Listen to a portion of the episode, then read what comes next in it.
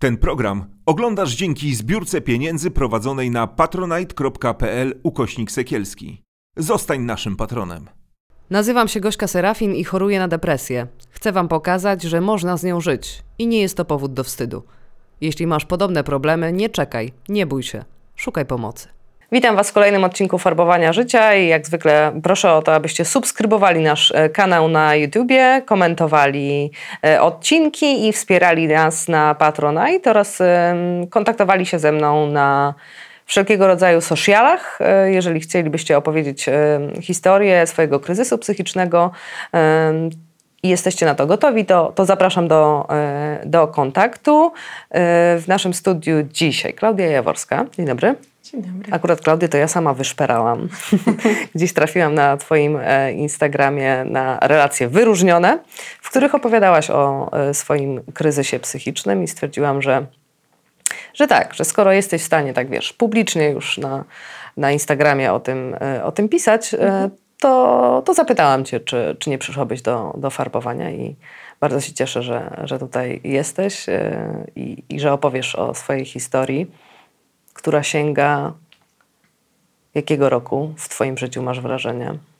Kiedy się zaczęło? Znaczy zaczęło się tak już oficjalnie, w sensie z, z sięg- z sięganiem po pomoc specjalistów e, w połowie 2018. To już wtedy doszłam do takiego etapu, że już wiedziałam, że sama sobie na pewno nie poradzę, bo wcześniej to tak gdzieś tam cały czas, jak to wszyscy, no spychałam z tyłu głowy, że to na pewno nie, że nic mi nie jest, że sama sobie dam radę i ogarnę. Co sobie wtedy wmawiałeś właśnie, że sama sobie dasz radę, czy że zaraz tak. minie? Że zaraz minie, bo zazwyczaj jest coś takiego, że jest mega, mega źle i gdzieś tam z tyłu głowy jest ten pomysł, żeby sięgnąć po pomoc, ale się nie ma do tego siły. Potem przychodzi ten etap, że już lepiej, więc człowiek sobie tłumaczy, e nie, no, już jest lepiej, przeszło mi, a potem znowu i tak cały czas tak to funkcjonuje. No. A wtedy, kiedy sobie wmawiałeś, że zaraz to minie albo że dasz radę, to co się działo? Jak się czułaś? Mm, W sensie też nie skupiałam się za bardzo na tym, jak się czuję. Po prostu czułam, że nie radzę sobie ze wszystkim. No i po prostu mówiłam, dobra, wszyscy sobie nie radzą, każdy tak ma, przecież to normalne, trzeba się zawziąć, zacisnąć zęby i, i jakoś to będzie. Ile miałaś lat wtedy? Znaczy, mm, u mnie to tak, mam wrażenie, że początki jakby jakiejś takiej Mhm. właśnie depresji, czegoś to już gdzieś tam w gimnazjum, ale właśnie gdzieś jakoś ten ciężki czas przechodził, jakieś problemy się kończyły i tak cały czas e, gdzieś to sięgnięcie po pomoc to już... Chodzi mi o to, że gdybym na przykład w gimnazjum już sięgnęła po pomoc, to może by to wszystko dalej wyglądało inaczej. A tak te problemy, które wtedy zaczynały się pojawiać, to gdzieś to tam było cały czas spychane, spychane, aż w ko- aż w końcu przez kilka lat tak się nawarstwiło i to już było tak duże, że, że nie byłam w stanie sobie z tym poradzić. Mm, Chcesz powiedzieć, jakie to były problemy w gimnazjum? Znaczy to głównie jakby rozwód rodziców i też pewnie no, dojrzewanie i tak dalej, bo, no, bo to taki wiek, więc jakoś ciężko mi było sobie z tym wszystkim poradzić. Potem też było jakieś no, dużo problemów różnych takich, nie wiem, czy, czy w rodzinie, czy jakichś takich sytuacyjnych. E, na wszystko głównie już się, tak z, z tego było już tak dużo na, na studiach i tam już nie, to już mnie przerosło. Ale studia pod względem nauki, czy y, nowego otoczenia, środowiska, czy tej Nauki. dorosłości takiej? Nauki głównie. W sensie, że zawsze byłam e, taką wzorową uczennicą, poszłam na studia i nagle mm, musiałam się przestawić z tego bycia najlepszą na bycie najgorszą. A na jakich studiach byłaś? E, na inżynierii chemicznej procesowej na Politechnice, Aha, więc e, nie wiem jak... Znaczy ja wybrałam studia mm, powyżej swoich ambicji chyba, w sensie, że to tak brzmiało ciężko, skomplikowanie i ja uznałam, że to jest coś dla mnie, że, że, że, muszę spróbować, że, że to tak fajnie brzmi.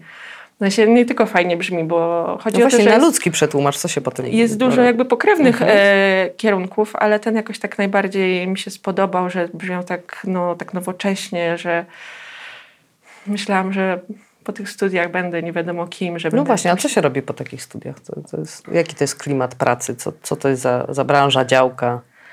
E, Studia są generalnie takie interdyscyplinarne, że otwierają dużo mm, takich furtek, e, ale koniec końców okazuje się, że w Polsce nie ma za bardzo miejsc pracy dla osób po tych studiach, bo polski rynek y, przemysłowy nie jest jeszcze na to do końca gotowy. W sensie to już są trochę, jest, jest trochę tego, ale wciąż mało jak na to, ile osób kończy te studia. Y, To jest głównie praca w fabrykach jakichś przemysłowych, przy, przy produkcji, tworzenie całych tych procesów. E, Nie wiem, mieliśmy takie zajęcia jak reaktory chemiczne. E, potra- nie, potrafimy, powinniśmy potrafić e, obliczyć, nie wiem, przepływ tych reaktorów, e, pracę, zaplanować jakby to było, żeby to wszystko nam mm, no, się nie, nie wystrzeliło w powietrze czy coś. No, A z czego byłaś tak dobra, że zdecydowałaś się no, na taki, e, taki kierunek na Politechnice i to jeszcze taki? Ja w ogóle miałam inne plany na studia, bo ja chciałam iść gdzieś bardziej na, na coś z ekonomią, z matematyką, bo zawsze byłam dobra z matematyki yy, i w liceum byłam na tym profilu matematyczno-geograficznym. Uznałam, że geografia to nie do końca dla mnie, że strasznie mi się podoba biologia. No i takie wyszło dziwne połączenie, że na maturze zdałam matematykę i biologię i, i z tego wyszedł taki kierunek. Pierwotnie myślałam potem o biotechnologii, ale okazało się, że te moje studia są takie bardziej szersze, że, że dają większe pole do popisu, a okazuje się, że wcale nie i, i było tam za dużo wszystkiego, no i to mnie przerosło. I szybko okazało się, że jesteś tą słabą uczennicą? Przy pierwszej sesji już? Czy jakoś dźwignęłaś? Nie, od razu już przy pierwszej, e, bo tam po prostu było dużo, wszystkie przedmioty ścisłe, no to tam chemia, fizyka, matematyka, e, to wszystko było główne te mm, prowadzące e, przedmioty. No ja z chemii już byłam słabsza, chciałam nadrobić zaległości z chemii, no to nie miałam czasu, żeby być na bieżąco z matematyką i tak cały czas z czymś byłam do tyłu. No i tak się zaczynało to stopniowo, e, zawalanie tych studiów, potem no już było coraz gorzej to ogarnąć. Powinnam była zrezygnować i pójść na coś innego, ale ja tak łatwo nie rezygnuję. No. A właśnie, y, problem ze zrezygnowaniem byłby taki, że to by była porażka. Chyba tak, tak, że to porażka i mm, no i co, ja nie dam rady? No, Ale udowodnić sobie, czy komuś chciałaś? nie, no sobie, wszyscy, Wszystkim dookoła. wszystkim nie? dookoła, sobie też na pewno. Znaczy no, moja mama też e, trochę mnie miała takie podejście, że no nie mogę zrezygnować. Potem żałowała, że mi tak powiedziała. Wyszło jak wyszło. Ja też nie miałam jakiegoś innego pomysłu na siebie. Że jakoś byłam tak za, zafiksowana na tych studiach i miałam poczucie, że już, no nie wiem, rok już spędziłam na nich, to nie mogę mieć roku w plecy i już tyle się przez ten rok wycierpiałam, to znowu mam to zmarnować. No i tak to wszystko się ciągnie i tym sposobem robię inżyniera 8 lat, więc tak, jestem bardzo wytrwała. Ale już zrobisz, tak? Już po 8 latach to już stwierdzasz, No że, ja mam nadzieję. że już do, do dyszki dajesz sobie czas, czy kiedy? Nie wiem, jakieś nagrody powinny być za No. wytrwałość. Yy, Czerwiec, wrzesień, mam nadzieję, że to już zakończę swoją przygodę z tym wydziałem. A no właśnie, zakończysz przygodę z wydziałem i pójdziesz w to, czy po prostu chcesz zamknąć temat i, się Nie, za, za, zamykam temat. i się odcinasz? Tak, no nie chcę pracować w zawodzie. Jedyny, jedyny powód, dla którego jeszcze to ciągnę, to nie tyle, że chcę mieć wyższe wykształcenie, tylko takie potwierdzenie, że te lata męki to jakoś jest udokumentowane, że to nie poszło na darmo, bo naprawdę tyle było płaczu i nieprzespanych nocy i, i chciałabym mieć jakąś nagrodę w postaci papieru, że skończyłam te studia. No, to chyba jest taka satysfakcja potem, nie? Że, Nie. że się skończyło. Ja już jestem mimo, w takim było- etapie, że już satysfakcji nigdy z tych studiów nie będę miała. Nie, tylko takie podsumowanie, tak? Że okej, dobra, jest papier, do Znaczy, widzenia, te studia to jest cały czas coś takie z tyłu głowy, co siedzi, że, że jest taką porażką i takim nieskończonym tematem. I jakby już sam wydział jako budynek przyprawia mnie takie lęki, że nie jestem w stanie tam pójść, e, napisać egzamin. Ostatnio właśnie no, nie, nie poszłam, bo no, mnie przerażało. Ale ciało ci też daje znaki, że... Tak, już tak po prostu somatycznie też. Mi się od razu, jechałam samochodem na wydział e, w jakimś innym celu, coś odebrać z dziekanatu czy coś, to ja nie pamiętam drogi na wydział. Mi po prostu szumi w uszach, kręci mi się w głowie. E, no, potem czuję, jak ten stres ze mnie schodzi. No jest jakiś taki, mam już, nie wiem, stres pourazowy. A w jakim momencie trafiłaś do, do lekarza? Na którym roku studiów? Jakoś na trzecim chyba. Mhm. Czyli przez dwa lata dziobałaś, dziobałaś, było źle, ale zaciskałaś się i, i, i szłaś dalej? Tak, tak. Y, Był taki moment y, też, mm, to chyba było na drugim roku, gdzie poszłam do psychologa uczelnianego. No bo to było za darmo dla studentów. y, Uznałam, że nikt nie musi o tym wiedzieć, nigdzie nie będzie tego widać, nie muszę nic płacić, więc nic nie stracę. Oczywiście też mi zajęło dużo, dużo czasu, aż się przemogłam, żeby tam pójść, no ale w końcu poszłam. No i się rozczarowałam. E, No, rozmowa sama w sobie nie była jakaś tam zła, e, ale już jak przeszłyśmy do takiego meritum a, e, propos tego, co robić dalej i zasugerowałam, że może powinnam chodzić na terapię, to pani psycholog mi powiedziała, że no to jest spoko pomysł, ale to po studiach. Na razie to, żebym się skupiła na nauce. I ja mam takie, okej, ale ja przyszłam do ciebie z tym, że nie mogę się skupić na tej nauce, bo ja chcę się uczyć, ja mam gonitwę myśli, nie jestem w stanie się skoncentrować na niczym i, i jakby cały czas ten problem e, istnieje. No to jak... No ale to była jej rada. I, I że mam jeszcze dwie opcje. Albo pójść do, do lekarza, wziąć e, L, e, L4, czy po prostu pójść na mm, urlop dziekański na studiach z powodu depresji, gdzie jakby ja poczułam, że ja miałabym pójść trochę jakby kłamać, że ja tę depresję mam, bo w sensie, że nie wiedziałam, czy ją mam, czy nie mam.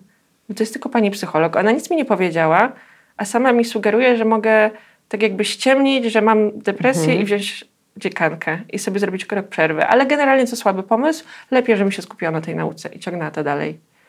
Tylko, że ty nie mogłaś się skupić, bo Tak. mimo, że chciałaś, to już y, były problemy z koncentracją, tak? Tak, więc ja wyszłam, no to poczułam się jak taki totalny debil, mm, który no po prostu no nie jest zdolny do nauki, nie, nie przyswaja wiedzy i, i że to jest moja wina.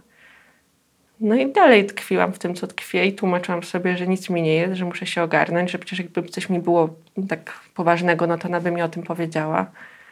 Do jakiego stanu doszłaś w tym zaciskaniu zębów? No do takiego, że nie byłam w stanie myśleć, nie wiem, tydzień, dwa tygodnie w przód, bo mi się wydawało, że to jest niemożliwe, żebym ja żyła jeszcze aż tak długo.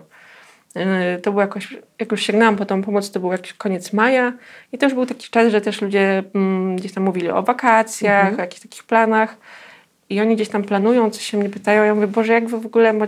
w sensie nie, nie mówiłam tego, bo oczywiście grałam cały czas, że jest wszystko okej, E, ale w głowie miałam takie, jak wy możecie myśleć o czymś, co będzie za, za miesiąc, o jakichś wakacjach, gdzie ja nie jestem w stanie myśleć, nie wiem, o, o połowie czerwca. I to już był taki etap, że ja już codziennie po prostu czułam, że, że przeżycie tego dnia to już jest dla mnie za dużo. Mm, I wtedy już jakoś tak spróbowałam zagadać koleżankę, że, że słuchaj, może bym gdzieś poszła już do, do właśnie do, do psychiatry już, bo już to czułam, że już jest taki etap. Mm. No i w, i w końcu poszłyśmy razem. Zaprowadziła, no i tam już wyszło, że, że, że depresja i leki i skierowanie na terapię. No i tak to się wszystko zaczęło. Ja też wcześniej w ogóle e, nie wiedziałam w sumie, jakie jakby takie objawy, e, no bo nie, nie, nie interesowałam się też za bardzo depresją, tak? Czy jakie są objawy. I bardzo mi pomógł w tym e, kanał Hani S., która Mhm. tu zresztą była. I ona tam mówiła o właśnie swoich objawach takich też somatycznych depresji. I ja miałam takie, kurczę, ja to mam, okej, to też mam. Ja myślałam, że to jest jakiś mój taki indywidualny problem, no nie wiem, niezwiązany w ogóle jakby z psychiką. Typu budzenie się codziennie e, o 5 rano, e, tak bez powodu. E, no na pewno ten problem z koncentracją, no i jak kilka jeszcze innych rzeczy. I jakby to już mi dawało też znak, że, znak, że no już tutaj musi być psychiatra, że, że to już psycholog i terapia to, to też, ale, ale też trzeba będzie raczej zadziałać już lekami, bo już tak więc bardziej się deeduko, doedukowałam w tym temacie. A wystarczyła ci tylko właśnie leki i terapia, czy byłaś już y, w szpitalu? W szpitalu byłam też, ale tylko tydzień. Mhm. E, Wypisałam się na własne żądanie, bo bycie tam to w ogóle nie, nie miało sensu. Nie? Dlaczego? Ciężki był ten szpital? W sensie nie wyobrażałaś sobie, że to wygląda inaczej, czy nie czułaś się tam dobrze? Nic, nic sobie nie wyobrażałam, bo trafiłam tam nie do końca świadomie. E, I no, ja opisywałam tę sytuację e, nawet na Instagramie, bo jakby jak myślę o tym, jak to wszystko wyglądało, dla mnie to było tak absurdalne, że to jest miejsce, gdzie człowiek powinien otrzymać pomoc, a ja w ogóle czułam się bardziej zagrożona tym, co się tam dzieje, niż, niż powinnam tam się czuć bezpiecznie, bo po to tam trafiłam, żebym nic sobie po prostu nie zrobiła, bo to było po próbie samobójczej i no naprawdę, to było jak jakiś, jak jakiś film. Ja, jak ktoś tam by mnie zobaczył, to by nie powiedział, że mi coś jest, bo ja byłam w tym szpitalu jakby taka, tak jakbym otrzeźwiała, że w ogóle miałam taki mm, instynkt takiego s- prze- samoprzetrwania mi się włączył, a, a nie tego, żeby tam e, być, żeby się leczyć, bo no bałam się pacjentów. Mhm. Mm, w ogóle jak to wyglądało, pamiętam w nocy, zawieźli mnie tam w nocy, ja już no, byłam w miarę taka przytomna. E, kazali się rozebrać i przebrać w taki fizelinowy, paskudny, prześwitujący strój. Jak na filmach. E, tak, zebrali mi oczywiście wszystkie rzeczy i tak dalej. Miałam tylko telefon rozładowany już prawie, bo kabla też nie mogłam mieć. E, No to było w środku nocy. Na, na, na tym oddziale w ogóle oczywiście nie było miejsc. Dostałam jakieś łóżko polowe na korytarzu. Nie mogłam zasnąć, bo co chwilę gdzieś tam ktoś się kłócił, trzaskał drzwiami. W końcu dostałam coś na sen i, i zasnęłam.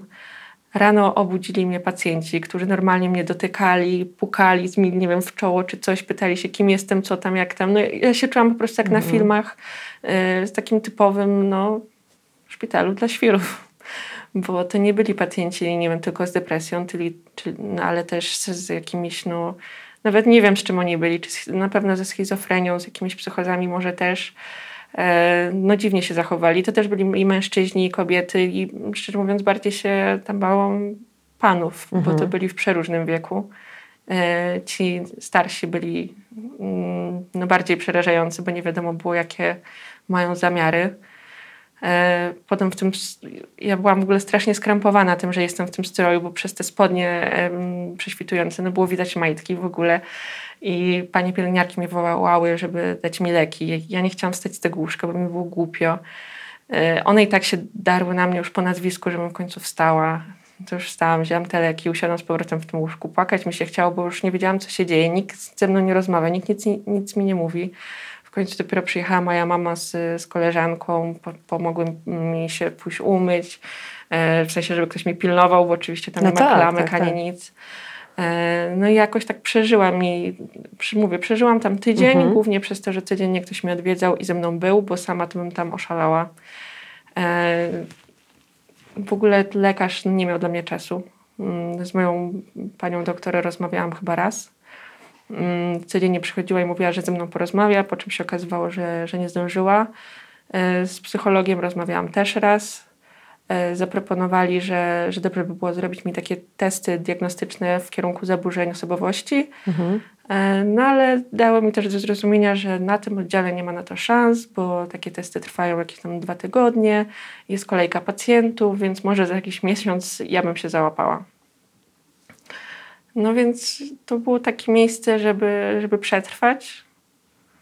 I ci ludzie też, co tam byli, e, akurat na, na sali miałam same starsze panie i to było w większości takie panie, które, które są samotne, które nie mają rodziny, e, które w tym szpitalu mają, mają towarzystwo, mają opiekę, leki za darmo i, i to dla nich jest taka poczekalnia.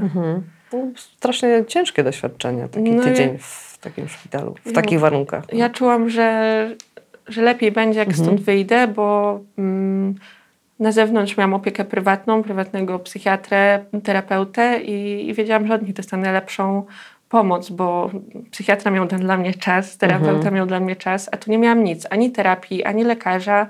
Dostałam leki te same, co, co wcześniej, mm, może odrobinę mm, większe dawki, więc nie było sensu w ogóle, żebym tam była. I jak wyszłaś ze szpitala, to e, byłaś w stanie jakby mm, uczyć się, studiować dalej, czy zrobiłaś sobie taki...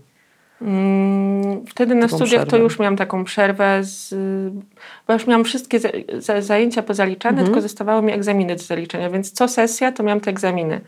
E, Więc jak to było w szpitalu, byłam na, na początku kwietnia, no to to był taki czas, że, że nie, nie miałam nic na studiach do, do robienia. I wyrobiłaś się do czerwca, do egzaminów, czy przeniosłaś sobie na wrzesień? Przeniosłam na Mhm. wrzesień, tak.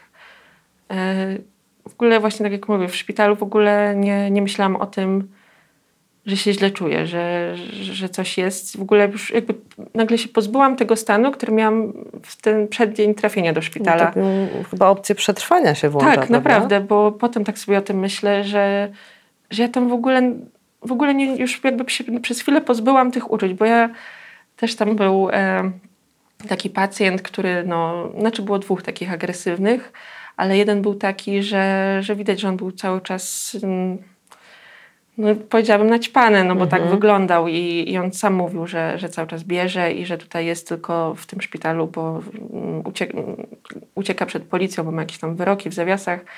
E, No i widziałam w nocy po prostu, jak on przychodzi do jednej z babci, okrada ją, e, jakieś różne no, dziwne rzeczy. Ja potem całą noc nie spałam, wołałam pielęgniarkę. Ja mówię, no tak się w ogóle nie da funkcjonować. No już wolę być w domu, przynajmniej będę mogła spać spokojnie, a nie w stresie.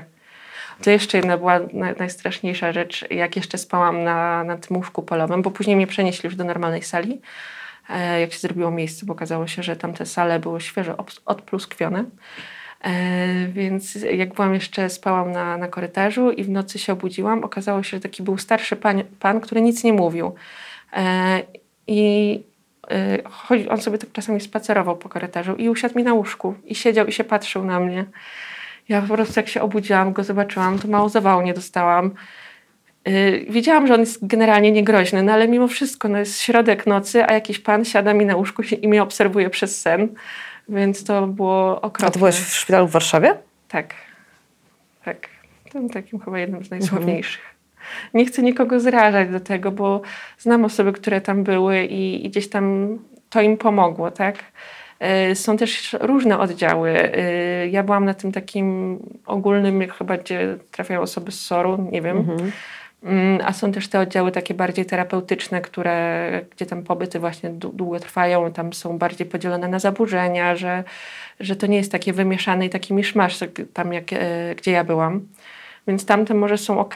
Ja się myśl, zastanawiałam, czy mogę się tam przenieść. Okazało się, że to też jest problem, bo to trzeba czekać, bo coś tam. No i, no i odpuściłam w ogóle już. już A przez ten tydzień, kiedy próbowałaś tam przetrwać, y, próbowałaś kogoś zapytać, alarmowałaś, że, że nie czujesz się bezpiecznie albo że chcesz, nie wiem, przenieść się na inny oddział, że w ogóle co ty tu robisz, y, o, o co chodzi? Znaczy po pierwsze, nie miałam komu tego Mhm. powiedzieć, bo tak jak mówiłam, pani doktor ze mną nie miała czasu e, porozmawiać.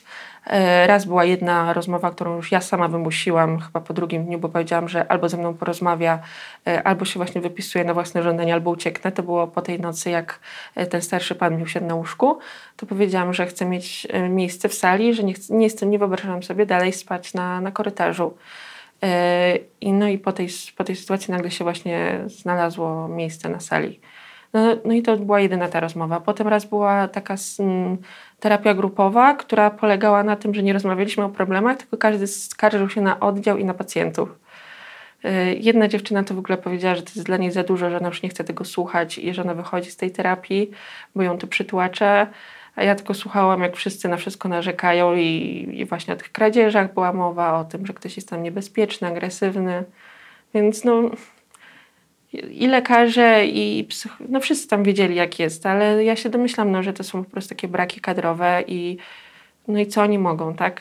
Jak jest jedna, nie wiem, pielęgniarka na całą zmianę, oddział tylu trudnych pacjentów, no ja też im się jakoś tam bardzo nie dziwię, no. Mi na, najbardziej też tam zabrakło takiej informacji, że jakby po tym, jak tam trafiłam, bo to było z, z soboty na niedzielę, więc niedziela to jest taki martwy dzień, nic się nie dzieje. I żeby po prostu ktoś do mnie przyszedł, nawet ta pielęgniarka, albo ten y, lekarz, który tam jest dyżurny, przyszedł, powiedział, Że od jutra No jesteś tu i tu, Mhm. jest jak jest, y, mamy taki rytm dnia, no nie wiem, cokolwiek. A ja zas- albo o, w ogóle o lekach czy coś, a one mnie wołają, żeby mi dać leki. Ja się zastanawiam, czy ja w ogóle im mówiłam, co ja biorę.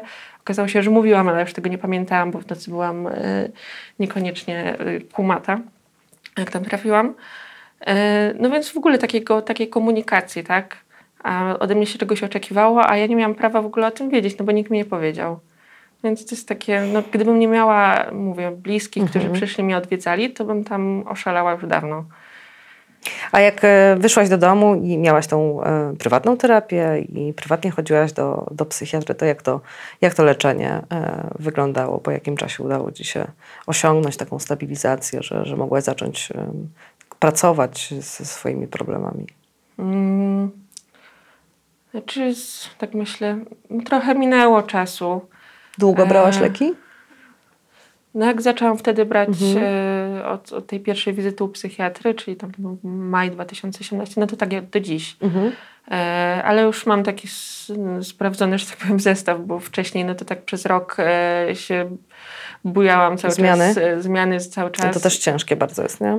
ciężkie, Taka, bo cały czas te wszystkie skutki Tak. uboczne i już tak e, też się taki brak zawsze wiary pojawia w to, że w końcu znajdzie się taki zestaw, który będzie ok. A jak ciągle słyszałam, że no dobra, zmieniamy, to miałam takie, Boże, ile jeszcze? Wszystkie miałam wrażenie, że leki przetestowałam. Ale no mówię, od tego czasu w sumie jak trafiłam do szpitala, to już e, ustaliliśmy taki zestaw, który w miarę się sprawdza, czasami coś tam mo- modyfikujemy w, w ramach potrzeb, a, a tak to jest okej. No, od jakiegoś czasu już mam taką miarę stabilizację, że y, to też jest, no już na, tera, na terapię chodzę chyba 3 lata, Mhm. mm, to widzę po prostu już efekty tej terapii i to jest takie fajne i budujące, bo na samym początku to cały czas wątpiłam w to, czy, czy to ma sens, y, chodzę, chodzę, gadam, każde spotkanie jest mega ciężkie dla mnie, bo ciężko mi się uzewnętrzniać, bo kiedyś w ogóle byłam strasznie zamknięta i czasami było tak, że pół terapii potrafiłam przemilczeć albo wkurzyć się i wyjść, bo, bo nie miałam ochoty gadać.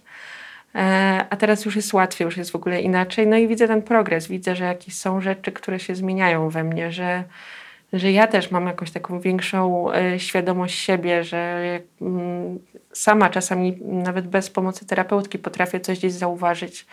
I, I to jest fajne i to tak daje motywację do tego, żeby dalej na tą terapię chodzić, żeby się e, gdzieś tam rozwijać i nad sobą pracować. A jak dbasz e, na co dzień o siebie? Mm, na co dzień.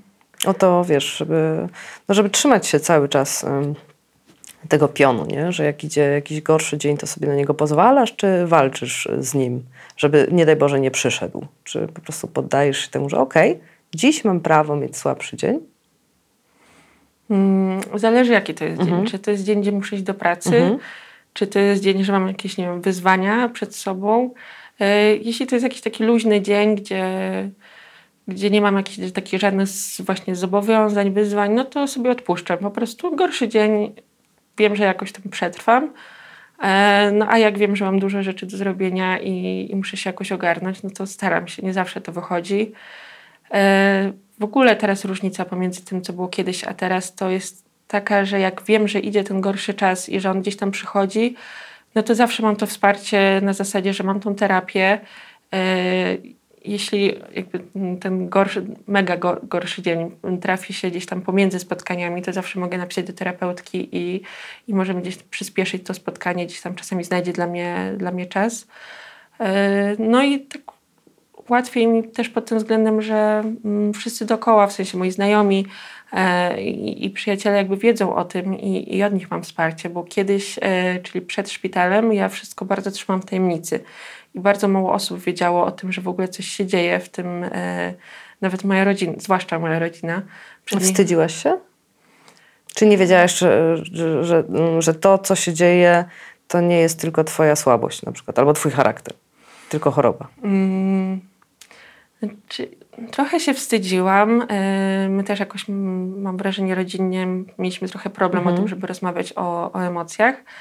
E, Ale przede wszystkim też nie chciałam stwarzać kłopotów, że jakby wiem, że mojej mamie z wieloma rzeczami jest tam ciężko, nie chciałam jej dokładać tym, że, że mi też jest ciężko.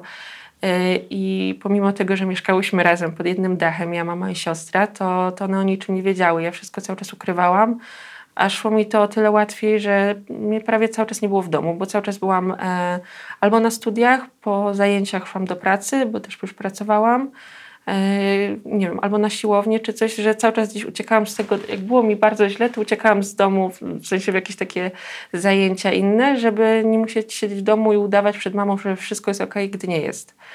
Ale to głównie właśnie z takiej troski, że nie chciałam jej martwić i też z tego, że Ym, Żona mnie tak trochę wychowała na zasadzie, że my zawsze sobie poradzimy, że my jesteśmy twarde, yy, że mamy w sobie dużo siły, jakiegoś takiego samozaparcia i, i pomimo wszystkich trudności to nic nas nie złamie. A tu się okazywało, że, że jednak mnie coś, jednak mnie to łamie wszystko i, i tak mi było, mm, no nie wiem, żal przyznać się, że A z tak czym jest. się tak e, borykałaś na terapii? Właśnie z tym, żeby zrozumieć, że, że no nie zawsze trzeba być takim silnym. Co było dla ciebie e, trudne na terapii albo wokół, wokół czego się e, skupiałaś?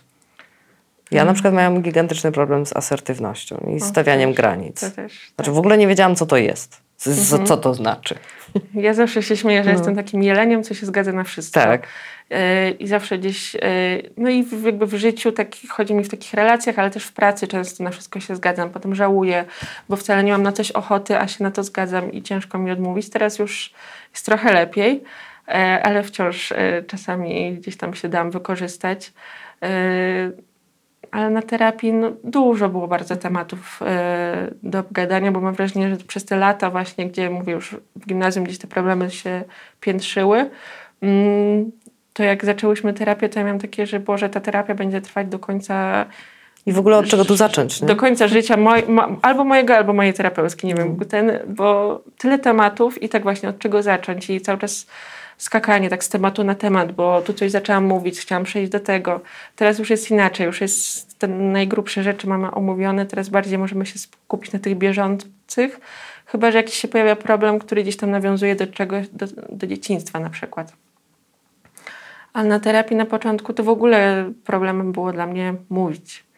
Nie wiedziałam nigdy od czego zacząć, więc moja terapeutka nie zawsze chciała mi pomóc. Y, Potem już się zorientowała, że jak mi nie pomoże, to już nic z tego nie będzie, więc trochę miałam taką taryfę ulgową. E, No i tak stopniowo, stopniowo jakoś to się rozkręcało, już mi było coraz łatwiej e, chwycić się jakiegoś tematu i, i, i zacząć mówić. Ale no, te początki były straszne. Też mm, w ogóle samo pytanie, jak się pani czuje, to dla mnie jak się czuję, no Dla nie mnie wiem. jest jedna odpowiedź. Nie wiem. Tak, No. to też nie, nie wiem, albo słabo, albo No. co to znaczy słabo. Ja mam takie, boże. I, i co- ja się śmiałam, że w końcu wezmę sobie słownik synonimów, bo jakby, tak jakbym nie znała, nie umiała rozszyfrować po prostu, e, co ja czuję, jakie to są emocje, jakie to są uczucia. Aż nawet kupiłam sobie książkę o emocjach, e, żeby jakoś się zastanowić nad tym. I faktycznie teraz mi łatwiej opisać e, swoje samopoczucie, a wcześniej to Często czułam się niezrozumiana, y, czy przez, na, przez, przez znajomych, czy, czy prze, przez terapeutkę nawet, ale jakby nie mogłam ich o to winić, bo ja nie, sama nie byłam w stanie sprecyzować, o co mi chodzi. A, a teraz już jest łatwiej, już jest inaczej. I też często jest tak, że teraz wracam na przykład do jakichś tematów, o których rozmawiałyśmy już kiedyś, ale teraz dopiero łatwiej mi opisać, co ja wtedy czułam. E, więc no, co, jeszcze, co jeszcze na tej terapii? Mówię, tu tyle tematów było i wszystkiego. A które że- miałaś z, z, właśnie z objawów e, depresji? Bo mówiłaś właśnie o tym, o tych problemach z koncentracją. Miałaś problemy ze snem e, albo... Mm, Tak, ze snem tak, że mm, albo nie mogłam zasnąć, bo właśnie taka gonitwa myśli to, w, y, to wszystko, ale najbardziej dziwne było to, że się budziłam piąta, szósta, bo kiedyś nigdy czegoś takiego nie miałam. E, a czy nawet byłam na jakimś, nie wiem, wyjeździe takim, że mm, w Bieszczadach. Taki chodzi mi, że byłam, to był taki czas, gdzie miałam taki totalny chill i w ogóle nie musiałam się niczym przejmować. A ja mimo wszystko się budziłam e, o tej piątej, szóstej. E, Potem w końcu zas- zasypiałam, budziłam się już o tej właściwej porze, gdzie miałam budzik i nie mogłam się obudzić, bo byłam wykończona. E, oprócz tego no te problemy z koncentracją. A jak ci się z łóżka w ogóle wstawało? Chciało ci się wstawać, czy nie bardzo? E, no nie bardzo, Mhm. ale w sensie też skupi, skupiałam się na tym, co mam do zrobienia i często po prostu już wstawałam odruchowo, nie zastanawiałam się A specjalnie nie nad tym. odkładałaś i nie przekładałaś tego? W sensie nie, nie wycofywałaś się z rzeczy, żeby zostać w domu, nie wychodzić, nie musieć nic z nikim rozmawiać? E, To mnie hamowało, że w domu była mama Mhm. I, i wiedziałam, że wyjdę, to przynajmniej nie będę musiała się Okej. przed, przed nią udawać. Po, potem po szpitalu jakby dojrzałyśmy z mamą do tego, że już czas, żebym się od niej wyprowadziła, że już jestem na tyle duża. E, No i już jak mieszkałam, e, odkąd mieszkam sama, to już jest inaczej i ciężej mi jest się zwlec z łóżka. I wyjść z chaty, nie? Jak się nie Wy, chce. tak, i są takie dni, że, że budzę się rano i myślę o tych wszystkich rzeczach, które mam do zrobienia i tak mnie to przeraża i taki lęk mnie obezwładnia, że ja myślę, robię sobie plan, z czego ja mogę zrezygnować. Żeby zminimalizować w ogóle wszystko, co mam do zrobienia. Mówię, dobra, to spotkanie odwołam, to mogę zrobić jutro, to coś tam i tak sobie kombinuję, żeby móc zrobić tylko to totalne minimum.